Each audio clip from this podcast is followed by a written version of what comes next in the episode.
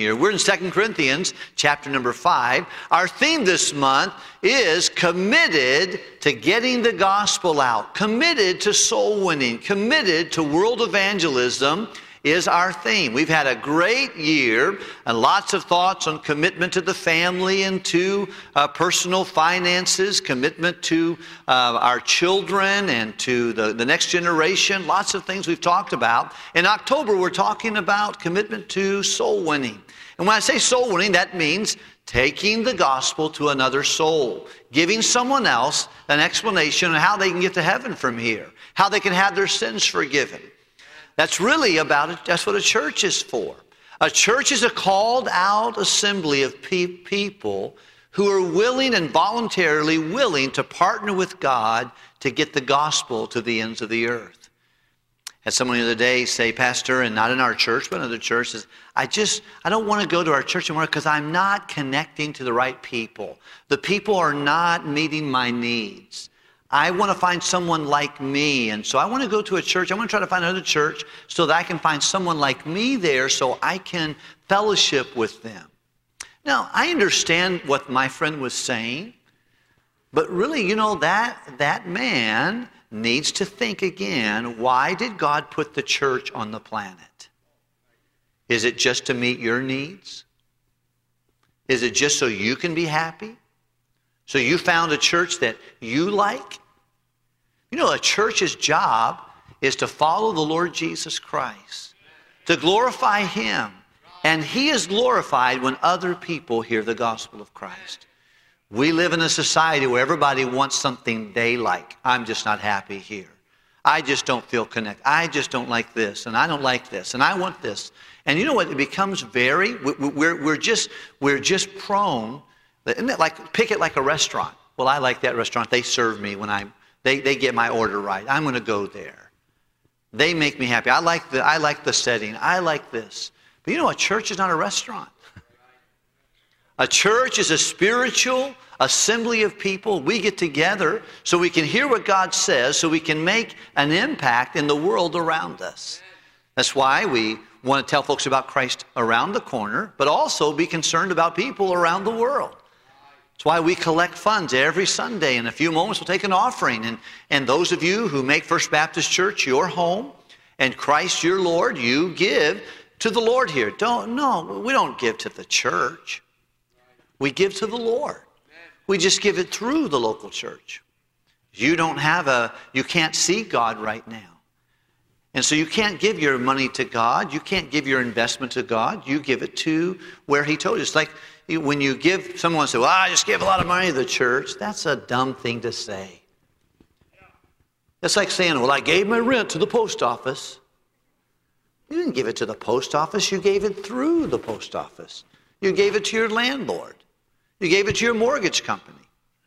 When we give, we give being challenged by God to give to Him for the work of God. We give what we owe Him in our tithes, what we want to share with Him in our love and, and generosity after that, and our investments for eternity. But the local church is a church of called out people who have been saved, have been baptized, and have voluntarily committed themselves to partner with God and others in that assembly to get the gospel to others. And, and really, you say, Pastor, you're just always talking about soul winning and people getting saved. Do you know, I think if Jesus were your pastor, he would want that too, don't you think? And I'm far from Jesus, but I'm trying to follow him and what he would do in this ministry. And part of that is getting the gospel to another man, woman, lady, or child. And those are important to God. In the Bible, we're looking today at Second Corinthians. 2 Corinthians chapter 5, and it opens up talking about uh, how that when we live in this life, we live in a tent. The Bible word for tent is tabernacle. We live in a tent. And this tent is not made for eternity. One day, you're going to exit your tent. I'll exit my tent. I can't hardly believe, but I've been living in this tent for 54 years. Woo, that's old, isn't it? I would never thought I'd be 54. My, my sweet dad, he passed away at 57. My grandfather died at 54, and I get to live to 54 years of age. But I think about, I've lived in my, my, my tent for 54 years. But I have realized that I'm not over the hill, but I've got a good view from where I'm at.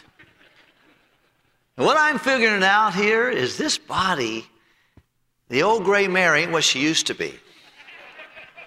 It's not. I, I used to be able to dunk a basketball. Now, if I could get up that far, I'd be afraid I could come down. What happens if I had to try to come down? I used to be able to run and have all kinds of things. Now, my right foot has a conversation with my left foot, which one's going to move first, you know? And there's a lot of conversation between the next one. Things are aching, what doesn't, what doesn't ache doesn't work anymore, you know?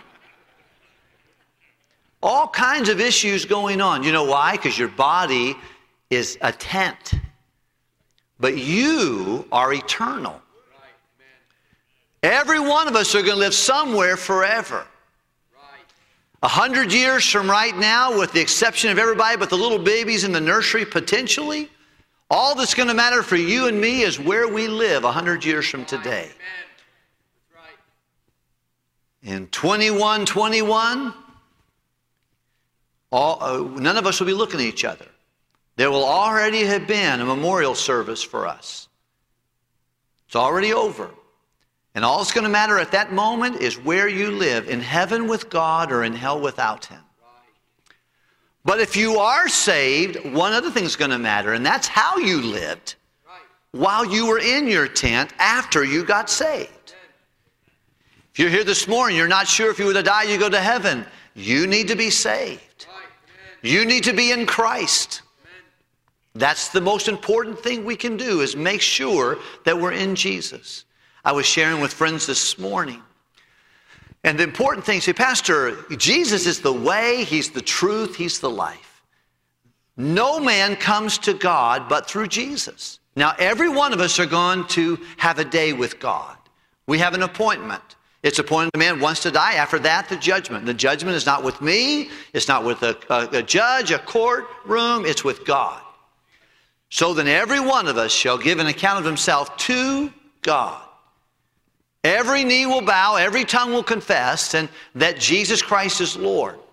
But you only have a parenthesis of life that you have while you're living in your tent, and I'm living in my tent, to decide if we will accept God's gift of Jesus. You got to have Jesus. No one can go into eternity and go to heaven with God without having Jesus. When you die, you'll either die with your sin and get a fair trial with a God who knows everything about you, or you will die with God's Son and get a free pardon. I used the illustration this morning, but uh, I, my wife and I have nine children seven boys, two girls. But if I didn't know you and you just you just walked into my door. I live less than a, about a mile, a mile and a quarter from here, four or five minutes from here. But if you just walked in my door, opened the screen door, opened the main door, walked into my living room, and sat across the room from me, and I didn't know you, that would be a little awkward. I would say, hang on a second. I don't know you, and we're going to have this conversation out on the front porch. We're going to go to the driveway and talk about who you are and why you're sitting across the living room from me. Because I don't know you. However, if you came in behind my son, if my son came in the door first and you walked in behind him, I would gladly receive you, even though I know nothing about you.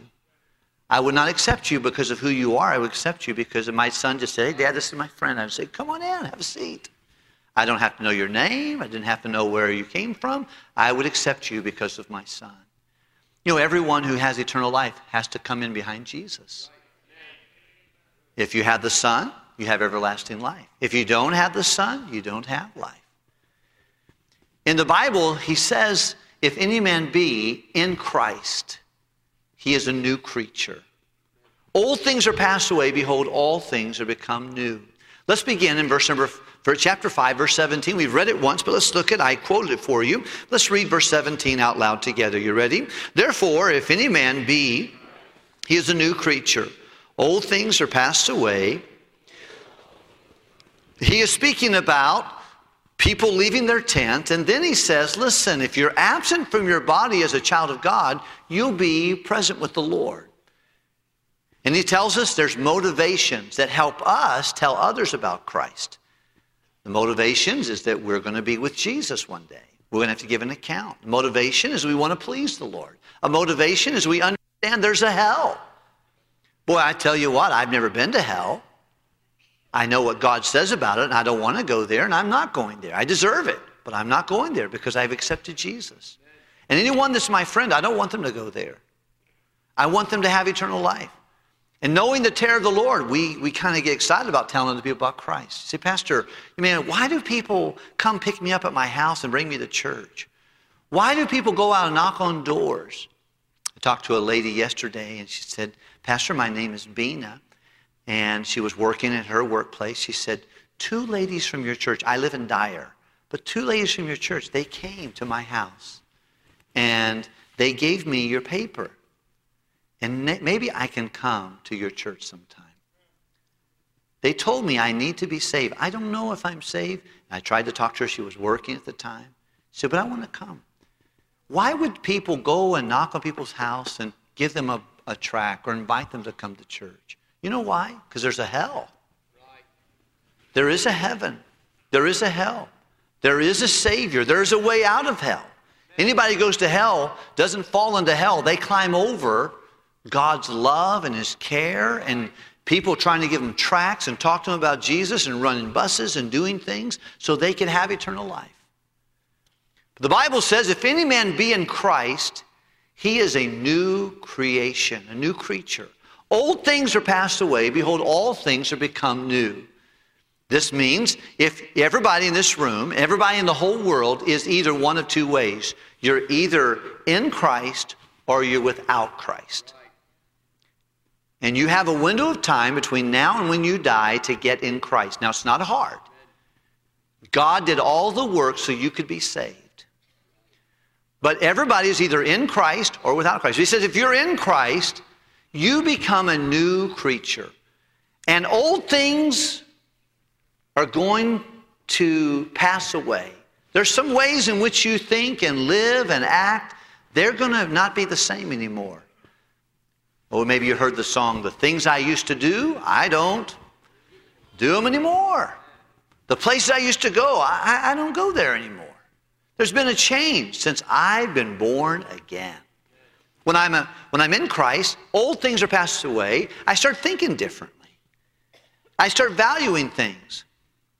I was talking to my friend yesterday, and he said, uh, There's a precious girl. She got saved, and, and her sister was already saved, and she's come back to the Lord. And, and they looked at each other the other day and chuckled and said, Who would have ever thought that five months ago we would be sitting in church learning about God growing in Jesus, and having such a happy life.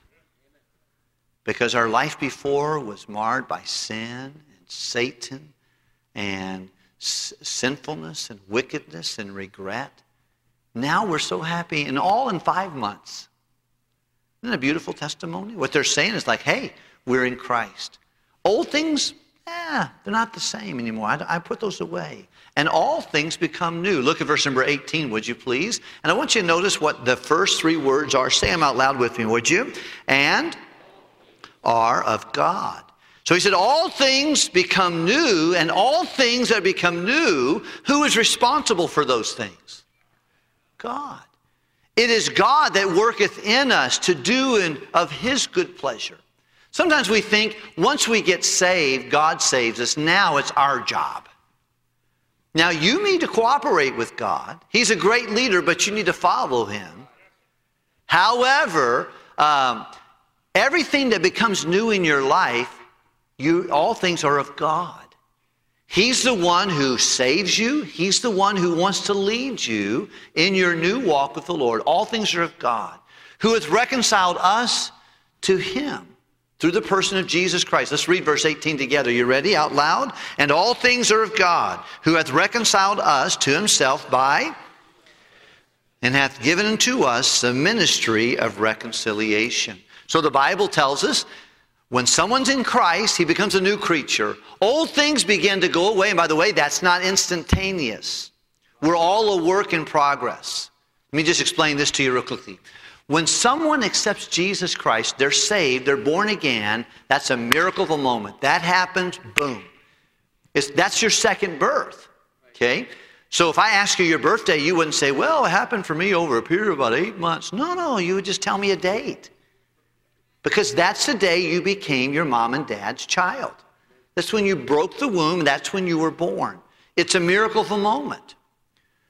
Well, the Bible says you must be born. That is a miracle of a moment too. That's not a process. Every once in a while, I'll say, I'll say to someone, Do you know if you're going, Oh, yeah, what's happening? When did you get saved? Well, I'm still working on it. It's a process, you know. No, it's not. Being born again is a moment of time when your faith is put in Jesus Christ for your salvation, your forgiveness. You give God your sin, He gives you His Son. It's when we believe in our heart and we ask the Lord to save us. That's a miracle of a moment. But growing in the Christian life is a process of a lifetime.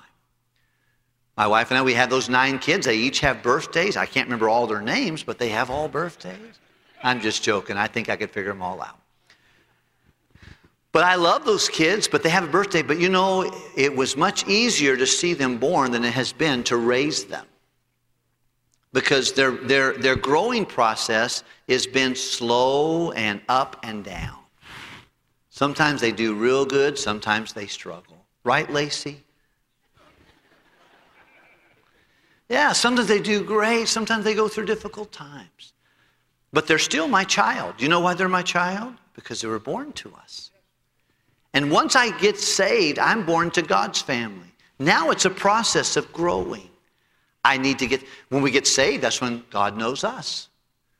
Our Christian life is when we get to know Him. I knew my kids before they knew me. Now, when we get saved, it's a little different because we have the, the topic of adoption. That means we know we're taking in by God. We had that knowledge from the beginning. But but it, but my life has been since I got saved. I remember accepting Jesus as my Savior on a Sunday night.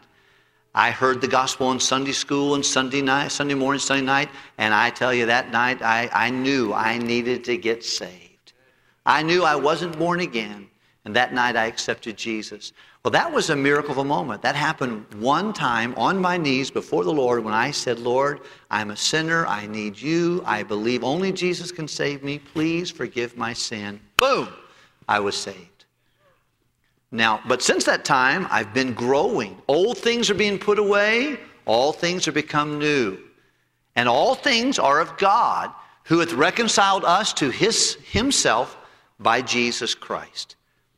And we must have Jesus Christ. And then it says, He didn't stop there, He gave to us the ministry of reconciliation. What does the word reconciliation mean to you? Brother Moffat, does it mean anything to you? What does it mean? Okay, it means to be reconciled to God. It means that you can come together again with God. What was the problem that kept us from going to heaven on our own? Sin. If you were to look at the life and times, let's pretend this is John Wilkerson. You look at my life, and boy, it reads like a tabloid. It's sin.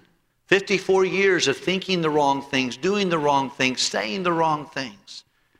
But that moment that I believed and received Jesus, Jesus and His holy righteousness, this is Jesus, He covers me. And one day when I stand before God, I won't stand there in my sin. I will stand there with his son. And when he looks at me, he doesn't see my sin, he sees his son. And now I'm reconciled to him.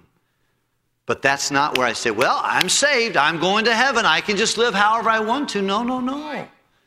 Now God has said, now, John, you have been covered by my blood. You are forgiven. Now I got something for you to do. I want to give to you a ministry of helping others know what someone told you. The ministry of reconciliation. Let's continue in our reading, can we please? We're looking at verse number 19. To wit, or this is how it happened, that God was in Christ, reconciling the world to himself, not imputing their trespasses unto him. That means he didn't, he's, I sinned, I've trespassed against God, but he took it off of me and gave it to his son, Jesus. Because Jesus is God, he paid for my sin, and then hath committed unto us, those who are forgiven, the word of what? Reconciliation. So he, you're saved and you've been forgiven by God. Now he wants you to join him in the work of reconciliation. Now, can I save anyone? No. Who does all the saving? But whose work is it I involve myself in? The Bible says we're laborers together with God. So, you know, everyone who gets saved gets saved because God is working in your life. Do you think you're here by accident? You think you got saved accident? You think you have a grandmother who's been praying for you? You think you heard a radio broadcast by accident? No. Everything that comes to your life comes to your life because God so loved the world. And you're in that world. I think it's going to be amazing. As we look in heaven and know what God knows, all that God did to get us to sit in this room this morning. You think, well, I'm here because I wanted to come. I don't believe it. I believe God's doing something. God's been working your life since you were before the foundations of the world, he says. And he's trying to draw you to a person of Jesus Christ. Jesus said in John chapter 6, All that the Father giveth me shall come to me. So God the Father is working to bring you to Jesus. And him that cometh to me, I will in no wise cast out. God is bringing you, and He says, Now listen, just like I used other people to get you to Jesus, I remember when I got saved, that night I got saved, I sat on a, a chair like you're sitting on, I didn't pay for. I had air conditioning blowing in my face and, uh, uh, and light on the ceiling. I didn't pay the electric bill. Some of you, you rode on a bus, you didn't pay the fuel, you didn't rent the bus. You didn't fix the bus, you didn't buy the bus, all you did is got on the bus. We are enjoying things that somebody else did before we ever came. Somebody says, Well, I got a gospel tract. Yes, those things aren't free. Someone had to buy those. Somebody else was active with God to bring us to Jesus. It only makes sense that God would want us to get active to get other people to Jesus. He said, Now I'm giving you. Now let's continue the chapter and we're done. Would you look at verse 20? Now then, we are ambassadors for Christ. He said, Because we're saved and God's given us this job, we're now ambassadors for who?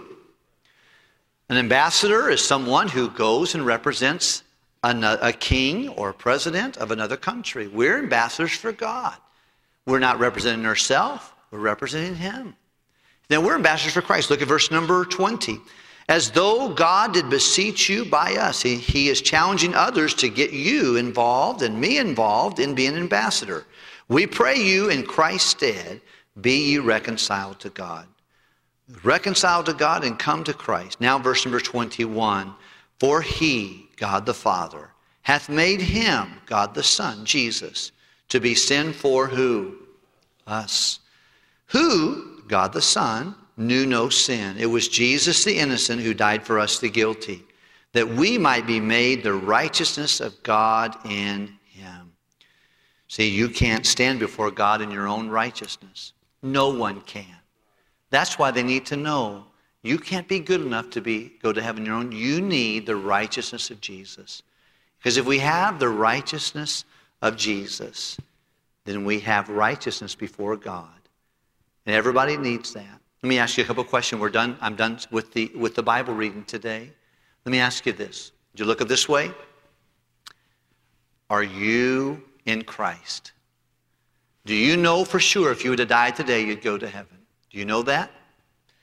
If you're not for sure you're in Christ, you're in a good place today.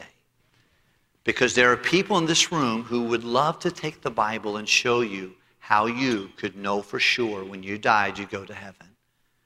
If you're here today, you say, Pastor, I'm not sure I'm in Christ. I'm not sure if I died today I would go to heaven. I'm not sure that my sins are forgiven. Today is a day you need to let someone take the Bible and show you how to be saved. Number two, if you are already, say, Pastor, I already did that. I remember where I was and what happened, and someone showed me the Bible, and I asked Jesus to save me. How many can say amen to that? Well, you and I have a responsibility to be an ambassador for Christ to someone else so they can be reconciled to God. If you have already been saved and you haven't been baptized, you're in a good place. You can do that today. You can come and meet one of our men and let them know, and we'll help you get baptized this morning. If you say, Pastor, I just need a burden for souls, why don't you come and ask God for one? Come and say, Lord, please help me to see my responsibility and be with you in this work of reconciliation.